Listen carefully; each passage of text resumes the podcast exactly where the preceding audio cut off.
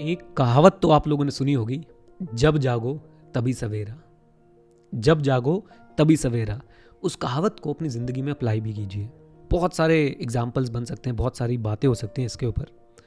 जब जागो तभी सवेरा। हम लोग इन्वेस्टिंग के पॉइंट ऑफ़ व्यू से देखते हैं एक मिनट के लिए। मैंने जब मैं चार्टर्ड अकाउंटेंट बना सीए मैंने अपना फाइनल एग्ज़ाम्स क्लियर किए तो शुरू के दो तीन साल बहुत ज़्यादा पैसे भी नहीं कमाए और बहुत ज़्यादा इन्वेस्टिंग भी नहीं करी।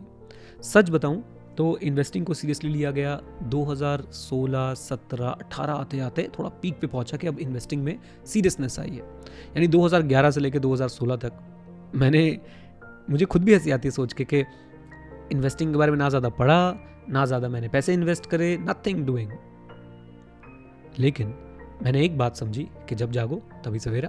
तो जब मैं 2016-17 में एक्टिव हुआ मैंने इन्वेस्टिंग के बारे में पढ़ना शुरू किया, सीखना शुरू किया क्लासेस ली बुक्स पढ़ी तो मैंने इन्वेस्ट करना शुरू कर दिया।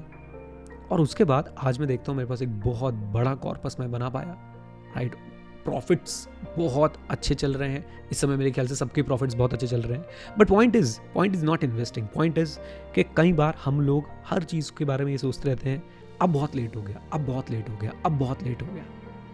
नहीं, जब जागो, तभी सवेरा। इस पॉइंट पे अगर आप जाग रहे हो तो इस पॉइंट के आगे सवेरा है।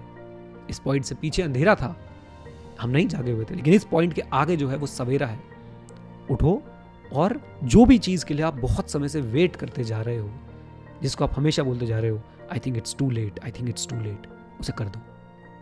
नहीं तो आप लोग 40-50 साल यही सोच के निकाल दोगे I think it's too late 20 साल की उम्र से इंसान 30 साल की उम्र से इंसान सोचना शुरू कर देता है। I think it's too late and believe me साठ साल तक, यानी कि अगले तीस साल वो यही बोलते हुए निकाल देता है। मैं ये कहता हूँ कि वो जब तीस साल में सोच था I think it's too late तो उसे बस एक चीज़ और सोचनी चाहिए थी।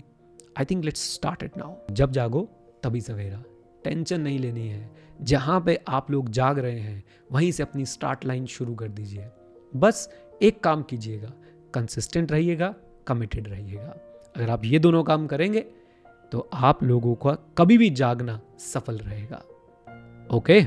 उम्मीद करता हूँ आप लोग रिफ्लेक्शन चैनल से कुछ सीख रहे हैं। जो सीखते हैं, वो प्लीज़ सबके साथ शेयर कीजिए, कमेंट बॉक्स में बताइए क्या सीखा, क्या और सीखना चाहते हैं। मैं आपके कमेंट्स पढ़ता हूँ और मैं उनको पढ़ के कभी कभी कोशिश भी करूँगा कि डेफिनेटली उनके ऊपर कुछ वीडियोज़ बना के आपके सामने लेके आ पाऊँ।